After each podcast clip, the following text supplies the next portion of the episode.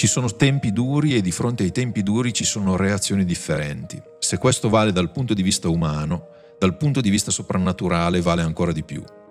Il popolo nelle tenebre vide una grande luce è la nuova lettera pastorale scritta da Monsignor Guido Gallese, successore degli Apostoli di Gesù Cristo presso la Chiesa di Alessandria. La lettera è rivolta al clero, ai consacrati, ai fedeli laici, a tutti i fratelli di buona volontà e a tutti coloro che cercano la luce, una grande luce. Terzo appuntamento con il nostro vescovo Monsignor Gallese per il podcast Il popolo nelle tenebre vide una grande luce. E nei primi due mm, incontri, no? questi primi due incontri li abbiamo definiti come dei passi verso qualcosa e alla fine capiremo verso dove. Questo è il terzo passo e si intitola Reagire alla decadenza. Di quale decadenza sta parlando, Eccellenza, nella sua lettera? Bene, saluto tutti gli ascoltatori e cercando di fare mh, questi passi eh, abbiamo messo a fuoco che c'è de- della tenebra nel nostro tempo, ma c'è anche una luce che ci aspetta. Nel eh, descrivere la decadenza io ho cercato di fa- usare un testo che a me ha sempre affascinato, mi è sempre piaciuto tantissimo, che è quello del Coelet, capitolo 12. Il Coelet è un libro stranissimo. Già dal che, titolo. Eh. Sì, già dal titolo che Mm. Tra l'altro è qualcosa mh, mm, che ha la radice che è il nome della Chiesa, perché Kahal è l'assemblea, la Chiesa, no? la comunità, che è convocata, è chiamata. Mm. E, Cosa c'è in questo Coelet? Questo Coelet ah, è un libro strano perché sembra collocato lì, eh, rubato dal nichilismo del secolo scorso. Mm. Vanità delle vanità, tutte vanità. Mm. È il fil rouge eh, di questo testo in, che ti dice che, sem- che, tutto è vano e tu dici ma cosa, cosa, ci fa un libro nichilista nella Bibbia che ti dice che è tutto vano? Mm. Eh, ti stronca. Tutto è vano è nichilismo? Eh sì, eh, il nichilismo alla fine ti, ti, ti, mm. ti, stronca le gambe e ti dice vabbè insomma... Eh, però a lei piace.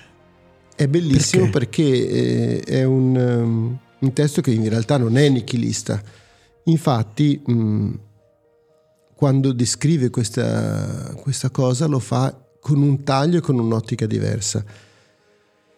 Perché di fronte alla decadenza delle cose puoi reagire in tanti modi. Mm. Puoi reagire... Si eh, parla di noi quindi. Si parla di noi, certo. Okay. Puoi reagire come i piagnoni che si aggirano per le strade che sono citati in questo testo, oppure puoi reagire eh, secondo eh, quello che suggerisce l'autore di questo testo. Ricordati del tuo creatore nei giorni della tua giovinezza. Mm. E da lì prende il via questo capitolo 12. Ricordati del tuo creatore nei giorni della tua giovinezza prima che vengano i giorni tristi e giungano gli anni di cui dovrai dire non ci provo alcun gusto prima che si e, e, poi c'è una serie di prima, prima che, mm-hmm. prima che, quando, eh, prima che si oscurino il sole, la luce, la luna e le stelle, e tornino ancora le nubi dopo la pioggia. E queste descrizioni sono veramente, dal punto di vista così mh, mm, emozionale, sono forti, no? Quando tremeranno i custodi della casa e si curveranno i gagliardi, no? È passato il tempo e anche le persone forti, gagliarde, si sono incurvate e cesseranno di lavorare le donne che macinano perché rimaste poche. Macinare voleva dire spingere attraverso dei legni con una leva in cerchio una pietra che rotolava dentro mm. un'altra pietra, una coppia di pietre che rotolavano dentro un'altra pietra nella quale veniva messo il frumento per macinarlo, no? Ed era un, un bel lavoro. Un bel lavoro, sì, un bel lavoro. E, ehm, e si offuscheranno quelli che guardano dalle finestre e si chiuderanno i battenti sulla strada come i nostri negozi che, che chiudono, che chiudono dopo no? l'altro. Esatto, e ti danno questa idea della decadenza. Ehm, quando si avrà paura delle alture e terrore si proverà nel cammino, perché tu dici, ma non è che c'è qualcuno che ci sta facendo un agguato mentre noi camminiamo e guardi verso le alture con terrore perché hai paura che vengano dei briganti a rapinarti. Non ti senti più al sicuro, no? Quando fiorirà il mandorlo e la locustra si trascinerà a stento e il cappero non avrà più effetto, il cappero afrodisiaco, l'anzianità, no? Poiché mm. l'uomo se ne va alla dimora eterna e i piagnoni si aggirano per la strada. Oh, noi siamo in questo momento, siamo arrivati ai piagnoni. Abbiamo tanti piagnoni. Tanti piagnoni. Chi sono i piagnoni, eccellenza? I Faccia piagnoni... anche qualche nome, per favore. Sì, eh, faccio il tuo? Faccio anche il mio. Beh, sicuramente me lo sarò meritato e me lo no, merito, no. però eh, eh, faccia anche oltre... Eh, presenti esclusi, mettiamola così. Ma i nomi se ne potrebbero fare tanti, ma non mi sembra bello fare nomi. È però, però interessante. È molto interessante, sì.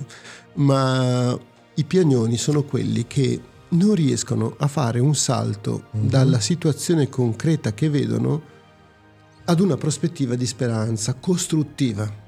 I piagnoni sono quelli che, vista questa situazione, si siedono lì al bordo della strada e si mettono a piagnucolare a lamentarsi. E non fanno nulla tranne che abbassare il morale degli altri viandanti. Ma il piagnone è cattivo, è responsabile no. della sua piagnoneria? No, è appesantito. È appesantito. È, come, è uno che è crollato sotto il, sotto peso, il peso, delle, delle tenebre che, della tenebre. storia. Oh, eh, stiamo arrivando al punto. E quindi, eh, essendo sotto questo peso, non riesce a avere una visione positiva. Non, non vede la luce. Non riesce a immaginare che ci possa essere una soluzione positiva ai problemi che stiamo vivendo. Quindi il, il contrario del, del piagnone è l'ottimista? Ma anche il, il realista è il, realista. È il, cogna- allora, è il contrario del piagnone. Chi è realista? Almeno in senso cristiano, è oh, realista, almeno allora? in senso cristiano. Cioè è uno che riesce a guardare le cose dal punto di vista delle, del disegno di Dio. C'è un disegno di Dio. E, e quindi dice, prima che si spezzi il filo d'argento e la lucerna d'oro si infranca, e si rompa l'anfora alla fonte, c'era un'anfora che veniva calata per prendere mm. eh, il, l'acqua dal pozzo, no? Mm. E, e, la carrucola cade nel pozzo, cioè sì, sì, insomma, è anche caduta giù la carrucola, non puoi più quindi usarla. In mezzo cioè, a tutte le disgrazie quotidiane. E ritorni, eh. attenzione, qui proprio eh, arriva al culmine. Attenti, eh. E ritorni la polvere alla terra come era prima, cioè siamo arrivati a un tale decadimento che la polvere torna a terra e non si muove nemmeno più. Quindi la storia dell'uomo sì. è... E il soffio vitale eh. ritorni a Dio, la morte, che Beh. lo ha dato. Mm. Vanità delle vanità, dice Coelet, tutte vanità. Mm. Se non sbaglio è Abel Abelim, eh, soffio dei soffi tutto è un soffio. Eh, e io come faccio a essere ottimista se tutto è un soffio, se tutto e finirà? che tu devi ricordarti del tuo creatore nei giorni della tua giovinezza, cioè tutto nelle mani di Dio. Mm. Se tu togli questo, tutto è vano. Se togliamo Dio, polvere a polvere, insomma. La, la, polvere ritorna giù e basta, e la tua anima torna a colui ecco, che nella vita quotidiana la soffiata, eh, soffio dei soffi. Benissimo. Ma eccellenza, nella vita quotidiana come, si, come ci si accorge di questo? Perché la vita quotidiana è effettivamente fatta di tante delusioni, di tante cose che, certo. che non funzionano, di tante ingiustizie reali o percepite, cioè di, di, di, della, sem- della, vecchiaia stessa. No? C'è chi invecchia veramente male, nel senso che non accetta questa situazione e chi invecchia con uno sguardo diverso. Sì. Come si fa? E si fa che se tu la tua vita quotidiana la imposti con dei criteri puramente umani, succede che ehm, ad un certo punto diventa una delusione. E quali sono gli altri criteri? Gli altri criteri sono quelli soprannaturali, quelli che ti dà Dio. Quando tu hai un orizzonte diverso, il tuo orizzonte è la vita eterna, e la tua speranza è un'ancora che è stata gettata in un santuario non fatto da, da, mano d'uomo che è nei cieli, la tua speranza è Cristo che siede alla destra del Padre ed è quello che vede il primo martire, Santo Stefano, vedo il figlio dell'uomo seduto alla destra del Padre. Se quella è la tua speranza, tu sai che colui che ha fatto della sua morte per tortura l'occasione di rinnovazione dell'universo, di santificazione e di salvezza dell'uomo, lui riesce a ricondurre ogni cosa al bene. Benissimo, ma questo io me lo do da solo? C'è, un, c'è una responsabilità mia in questo? Certo, perché tocca a me, tocca a me fare qualcosa, perché Dio mi ha dato la salvezza attraverso un sacramento che si chiama battesimo. Mm. E questo sacramento mi dà la salvezza in una forma particolare, che potremmo sintetizzare così. Guadagnatela, ti è, prendi qua e guadagnatela, perché il sacramento del battesimo configura il mio cuore, lo cambia dentro e lo struttura perché possa prolungare il sacerdozio di Cristo nella mia vita.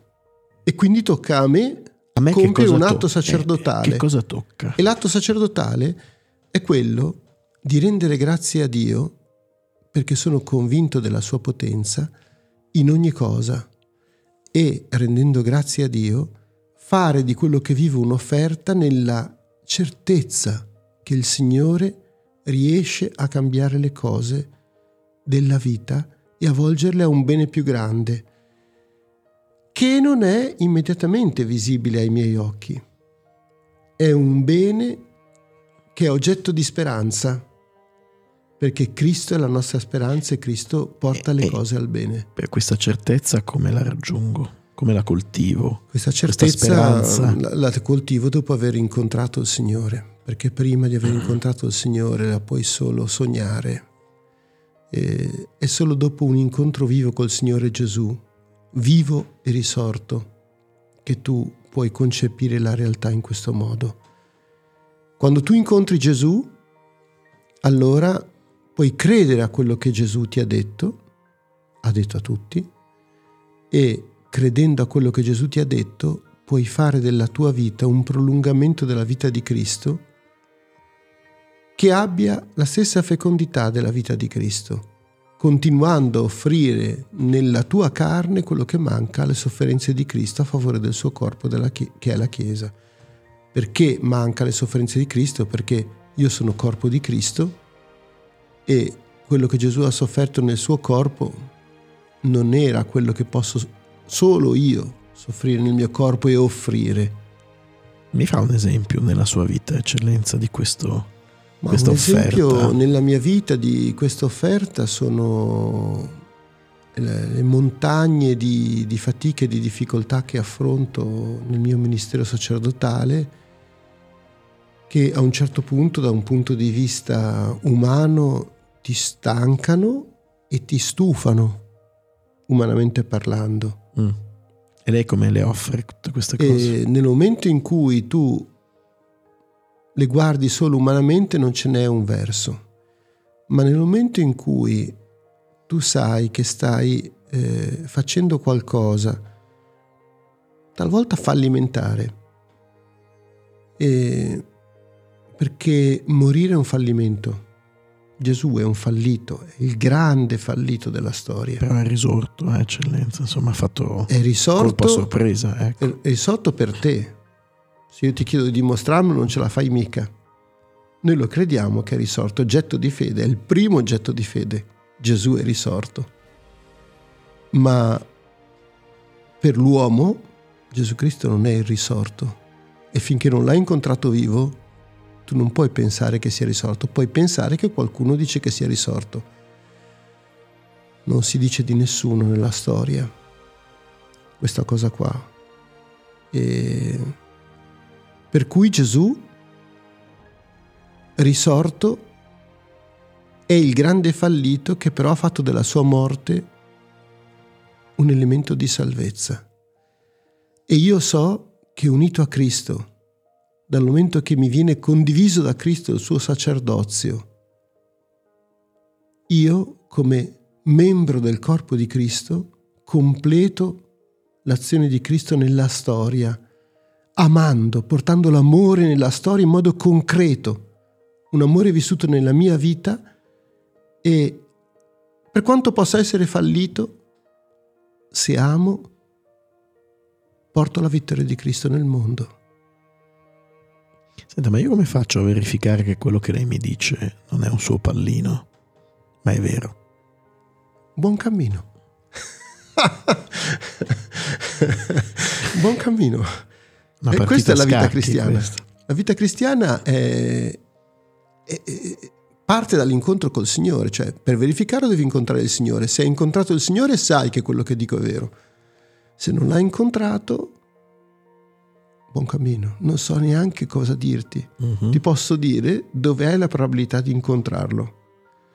Ma io non ho Gesù in mano da poterti mostrare nascosto nella tasca, anche se tengo in mano il corpo di Cristo quotidianamente, ma tu nel corpo di Cristo non vedi Gesù. E questo è il mistero di Dio, di un Dio nascosto ma presente, che è qui tra noi ma non lo possiamo vedere. E ehm, sulla croce, dice San Tommaso d'Aquino, si nascondeva la divinità di Gesù Cristo, ma qui nell'Eucarestia si nasconde anche l'umanità. Eppure, credendo e confessando tutte e due l'umanità e la divinità di Gesù nell'Eucarestia, chiedo ciò che chiese il ladrone penitente, che chiese, Signore, io voglio essere con te Ricordati di me. Ricordati sei... di me quando sarai nel tuo regno. Gesù gli dice: eh, Oggi sarai con me in paradiso. Cioè, gli, da, gli risponde dandogli di più. Sì. Di quello Ric- che... Sì, ricordati di me quando sarai nel tuo regno. E Gesù gli dice: Oggi sarai con me in paradiso. Senta, ma allora nella vita cristiana l'opposto del piagnone è il santo. E certo, l'opposto è il santo è uno che va avanti, che ha speranza, che ha fede e che ha una gioia che non viene dal fatto di aver fatto delle cose bene, è la gioia di chi è giustificato dalle opere che ha compiuto. Quanto conta vivere questo, questo dramma, questo oscillare no, tra una ricerca della santità e una naturale piagnoneria? Quanto conta vivere questo dramma in una comunità e non da soli? La comunità... Cosa c'entra se, la comunità in tutto se questo? la comunità è il luogo dei salvati e quindi di quelli che sono stati salvati da Cristo, quindi ha fatto esperienza della salvezza, non dei salvabili, eh, dei salvati. Se la comunità è questo, eh, essere con il tuo dolore dentro una comunità ti aiuta a dare la svolta alla tua vita, perché vedi qualcuno che ha dato la svolta alla sua vita svoltando dal dolore del vivere, dai problemi del vivere quotidiano, alla gioia della vittoria di Cristo. Lei cita qui, ma anche dopo, tutto il a proposito di comunità, no? le unità pastorali, insomma, che nella sua visione mi pare vogliano essere una, una comunità strutturata, no? o un modo per strutturare una comunità che già c'è, perché l'unità pastorale non la costruisce, ma la struttura. Ecco, quindi si può diventare santi anche vivendo con questa domanda con questo atteggiamento dentro le unità pastorali, dentro le parrocchie. Eh, sì, in effetti si può diventare santi dentro le parrocchie, dentro le unità pastorali e in teoria dovrebbero essere luogo di santità, in quanto luogo di salvati. In teoria. In teoria. Questo... In pratica... Eh noi abbiamo perso dei punti da questo punto di vista. Eh, quali sono? Alcuni punti sono semplicemente di carattere numerico, cioè le comunità non hanno più un numero di persone che garantisca una serie di carismi che aiutano la vita della comunità. Ma, più importante, c'è aver perso invece anche nell'immaginario collettivo cosa sia veramente una comunità, luogo di condivisione, luogo di comunione, luogo di formazione interiore, luogo di festa e celebrazione, ringraziamento, lo spezzare il pane, luogo di preghiera Senta, comune. Le comunità hanno un responsabile. Non sì. è che il pesce puzza un po' dalla testa? Il pesce sicuramente puzza dalla testa perché essere responsabile di una comunità di questi tempi significa dover fare i conti con tutti i problemi che ha la comunità in questi tempi e, e quindi essere il puntaspilli. In che senso? Nel senso che tutti i problemi arrivano al capo e a volte questi problemi che derivano dall'essere nel nostro mondo, io amo raccontare che siamo dei pallanuotisti che stanno facendo una partita di pallanuoto con l'idea di vincerla, soltanto che stiamo lì che studiamo le tattiche, le strategie, come fare, come fare gol all'avversario, che è il mm. male, ma il nostro campo di pallanuoto ha le porte non ancorate, che sono galleggianti su un fiume, noi tutti, giocatori di pallanuoto, siamo dentro questo fiume che ci sta portando No, non è che ho capito molto eh, questo esempio, cioè cosa vuol dire? E sto intendendo che la nostra eh. società ha una forza di un fiume in piena, di un fiume vivo, di portarci via e noi stiamo pensando una partita che sta prescindendo da questo dettaglio, perché prima non era così. Però Eravamo in, una, in, un luogo, in, quelli, in quegli slarghi del fiume che sono praticamente lacustri. E però la crisi è cominciata lì. La crisi della, della Chiesa è cominciata quando le acque erano buone, quando erano calme. La crisi della Chiesa è cominciata no? da subito. Appena c'è stato l'editto di, Conta- di Costantino, tempo sette anni eravamo già con l'arianesimo sì, ma anche senza stare tanto lontano. No, no, questo per dire che è dall'inizio sì, che è così. Sì, sì, dall'inizio la, la battaglia la chiesa... c'è dall'inizio. Eh, ma... Hai avuto la battaglia fisica, finalmente finisce la battaglia fisica e noi umanamente diciamo, oh, adesso ci possiamo concentrare su vivere la vita cristiana veramente, senza esserci resi conto che stavamo vivendo la vita cristiana veramente proprio mentre eravamo perseguitati. Quando abbiamo smesso di essere perseguitati sono cominciate le eresie, un altro genere di persecuzione interna. Sì, perché comunque i tempi sono stati anche molto più cattivi di, di questi, sì. no? anche molto mm. più confusi di questi. Beh, insomma.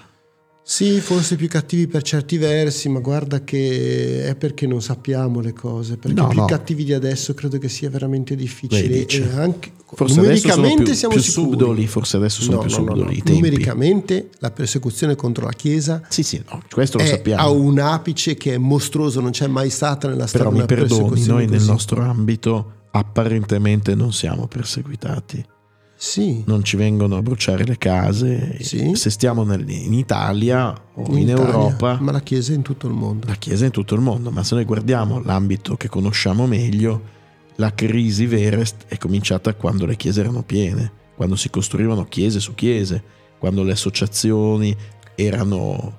Mm, Forse perché si è scivolati. Sì, puoi leggerla qualcosa. così, puoi anche leggere in tanti altri modi. E lei come la legge? Ma io dico che secondo me la crisi è cominciata molto prima, cioè mm. la vera crisi è quando noi abbiamo abbandonato eh, le coordinate principali della vita cristiana. Le quattro coordinate. E Quelle? Le quattro coordinate di cui parla Papa Francesco, pa- copiando Papa Francesco, sì. i vescovi. Un no, vescovo in particolare, no. No, è bella, sì, ma... copiando gli atti degli apostoli. Assolutamente. E, ehm, Beh, gli apostoli erano vescovi, no? In fondo, eh sì. lei è successore degli apostoli, quindi sì, ci sta. Sì. Ecco, e, ehm, quello intendevo. Ma queste quattro coordinate uh-huh. che le stesse persone vivano, la formazione, il vivere la comunione tra loro, l'Eucarestia e le preghiere. La formazione intendiamo. L'istruzione, essere perseveranti nell'insegnamento degli apostoli. E quindi, no? quindi insomma, paragonarsi con la parola con la parola di Dio, con, ma anche con tutto l'uomo a 360 uh-huh. gradi, no? uh-huh. secondo la visione di Cristo, per quello che ci è stato trasmesso dalla Chiesa.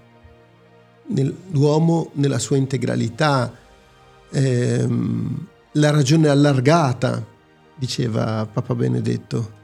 Questi passaggi, queste coordinate sono coordinate che garantiscono che esista una vita cristiana degna di questo nome.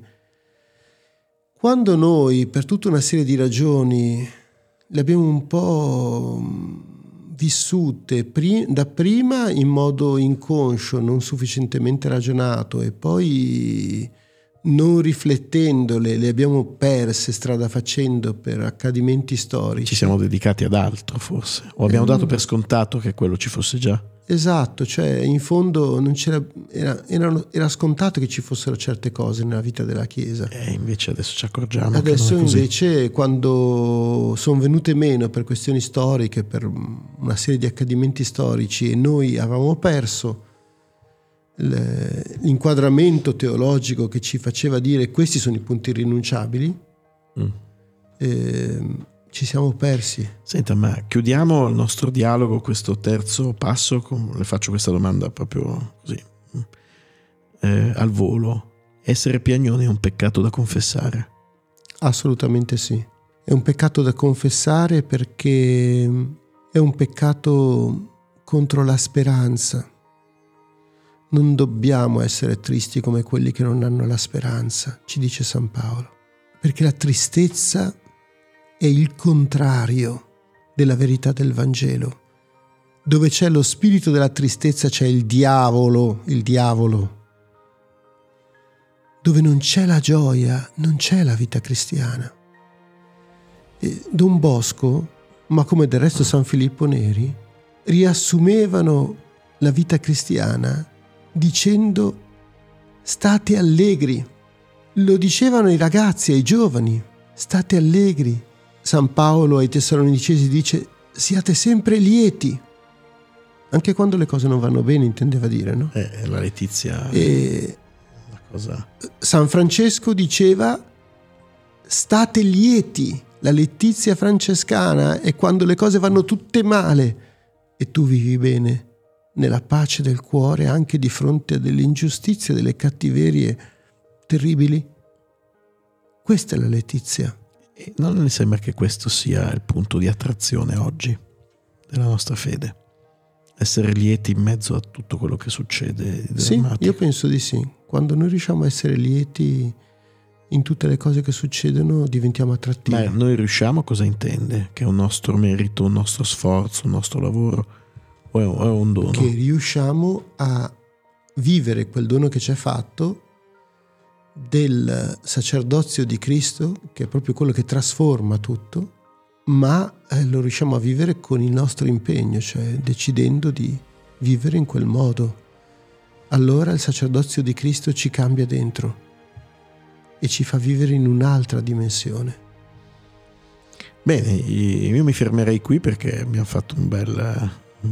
Siamo andati a fondo, eh? abbiamo fatto una bella trivellazione sì. in questo, questo mare apparentemente ghiacciato, ma che ci, ci sta dando delle, delle sorprese. No? Mi fermo, ci fermiamo, ringraziamo Sua Eccellenza, Reverendissima, Monsignor Guido oh, Gallese. Gesù d'amore acceso. Sempre, eh beh, è così che vi si dice e bisogna dirlo. E, mm, e, abbiamo fatto un terzo passo. Andremo gli, avanti. Con gli estranei sì, si può dire. No, si può dire. Reverendissimo non è lei lo vive come un segno di distanza. Sì, lo vivo come un segno di distanza. Allora non lo dico più. Con Sua Eccellenza, non più reverendissima, no, meglio reverendissima, ma non lo possiamo dire. Abbiamo fatto questo terzo passo, ne faremo ancora e alla fine cercheremo di, di ricapitolarli, no? per capire qual è il percorso che lei, sua lettera, con la sua lettera pastorale, il popolo nelle tenebre vede una grande luce, ci vuole far percorrere un cammino che lei ci vuole far, far fare per il nostro bene, mi viene da dire a questo punto, ma vedremo poi più avanti approfondendo. Grazie a tutti. Grazie e buon cammino. Al prossimo passo. Ci sono tempi duri e di fronte ai tempi duri ci sono reazioni differenti. Se questo vale dal punto di vista umano, dal punto di vista soprannaturale vale ancora di più. Il popolo nelle tenebre vide una grande luce è la nuova lettera pastorale scritta da Monsignor Guido Gallese, successore degli Apostoli di Gesù Cristo presso la Chiesa di Alessandria. La lettera è rivolta al clero, ai consacrati, ai fedeli laici, a tutti i fratelli di buona volontà e a tutti coloro che cercano la luce, una grande luce.